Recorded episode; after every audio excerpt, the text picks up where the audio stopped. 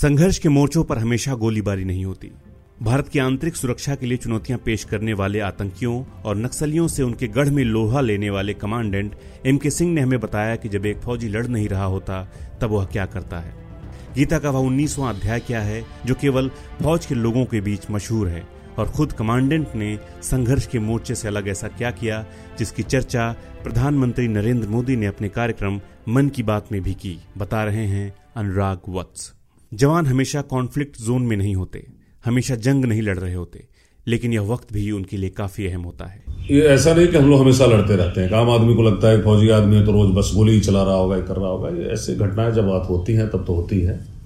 बाकी समय हम लोग उसकी योजना बनाना कि आगे कुछ ऐसा हो, मिलिटेंट के क्या अगली स्ट्रेटजी, उसको कैसे काउंटर किया जाए, उसके लिए बाकी तैयारी कैसे किया जाए, उसके लिए एडमिनिस्ट्रेटिव अरेंजमेंट कैसे रखा जाए, उन चीज़ों पे हम लोग काफी बल देते रहते हैं। इसके अलावा एक बात हर एक जवान और उसकी यूनिट के अधिकारी के जहन में होती है, वह यह कि न जाने किस तरफ से एक तेज रफ्तार से गोली आए और अचानक माहौल कॉम्बैट का बन जाए। एक आशंका बनी रहती है, भय बना रहता है कि कोई बुरी खबर तो नहीं आ जाएगी, अभी तो कहीं अटैक नहीं हो जाएगा, अभी तो कोई ऐसी फायरिंग नहीं हो जाएगी हमारे कैंप में या हमारे किसी व्यक्ति पे जो बाहर ड्यूटी में गया हुआ है, चाहे हम खुद बाहर में जहाँ हमें पेट्रोलिंग के लिए सेफ्टी के लिए जा रहे हैं, उस पर कोई इस तरह का हमला तो नहीं हो जाएगा। हमले की आशंकाओं के बीच यह जानना भी जरूरी होता है कि हमलावर कौन हैं, उनकी मंशा क्या है। कश्मीर के आतंकी का तरीका झारखंड के नक्सली के तरीके जैसा नहीं होगा। यह फर्क किन स्तरों पर होता है, कमांडेंट इस फर्क को इस तरह बयां करते हैं। रिलीजियस या कुछ और आइडियोलॉजी से वो ड्रिवन है, वो प्रॉब्लम वाली आइडियोलॉजी या मार्क्स वाली या जो भी इस तरह की जो माओ वाली आइडियोलॉजी, इस तरह की कोई आइडियोलॉजी उनके पास नहीं है। नक्सलियों का जो आइडियोलॉजिकल बेस है वो माओ और ऐसे लोगों से आइडियोलॉजिकल बेस तो लेते हैं, लेकिन ऐसा आइडियोलॉजी कुछ ऐसा नहीं है।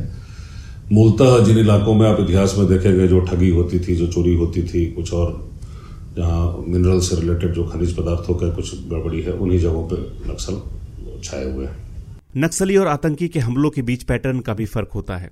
इस पैटर्न को इन अलग अलग इलाकों में सेवा देने वाले सैन्य अधिकारी बखूबी समझते हैं।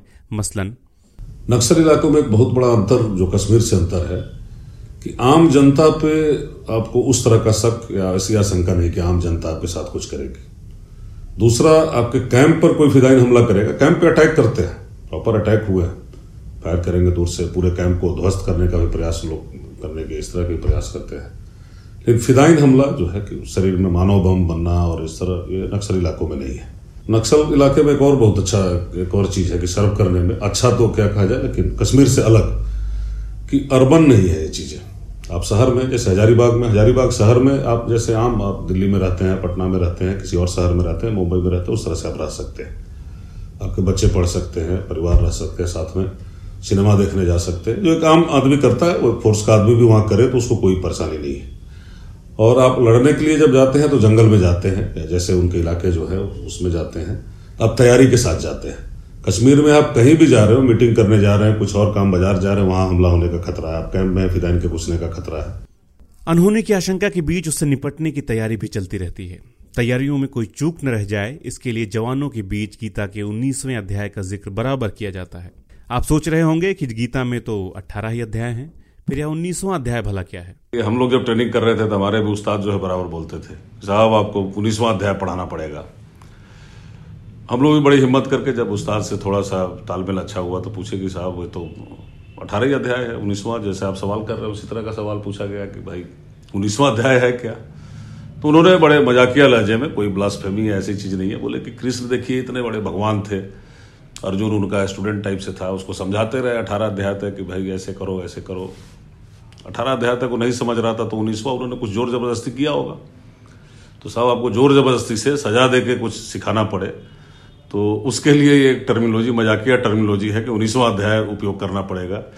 ये कह लीजिए परिष्कृत भाषा, सभ्य भाषा में एक आदमी को धमकाना या डांटना या उसको और किसी काम के लिए थोड़ा डांट करके प्रेरित करने का एक तरीका है, और कुछ नहीं है।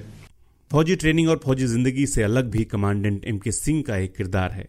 यह किरदार उन्हें नागरिक जीवन में एक नए मकाम की ओर ले गया। बात तब की है जब वो हजारीबाग में सेवा दे रहे थे। शहर में गंदगी थी, खासतौर पर सरकारी और निजी भवनों की दीवारें काफी गंदी रहती थी। उन्होंने इन दीवारों को स्थानीय कलाकारों के कलात्मक हुनर से संवारने का मन बनाया। झारखंड की महिलाओं की चित्रकला, जिसे सोहराय कोहबर के नाम से भी जाना जाता है, उससे कमांडेंट एमके सिंह ने पहले अपने यहाँ की दीवारों को संवारा, मेरे से दूसरों ने प्रेरणा ली। देखते ही देखते हजारीबाग शहर नई सुंदरता में दमकने लगा।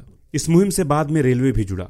उन्हीं दिनों वहां रेलवे स्टेशन का उद्घाटन करने आए पीएम नरेंद्र मोदी को यह काम दिखा और वो इससे इतना प्रभावित हुए कि मन की बात कार्यक्रम में भी इसकी भरपूर सराहना की। इस मुहिम में से एक से दूसरी कड़ी कैसे जुड़ती गई, कमांडेंट के शब्दों में ही सुनिए।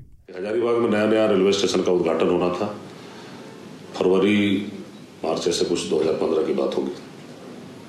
तो रेलवे स्टेशन को और सुंदर करने के लिए फिर वहाँ के जो लोग थे उन लोगों ने प्लान किया कि यहाँ भी ऐसी पेंटिंग कराई जाए। तो मुझसे संपर्क किया। तब तक मैं इस चीज़ के लिए प्रसिद्ध हो गया था कि मैं इस काम को कराता हूँ, सब लोग मुझे जानते हैं।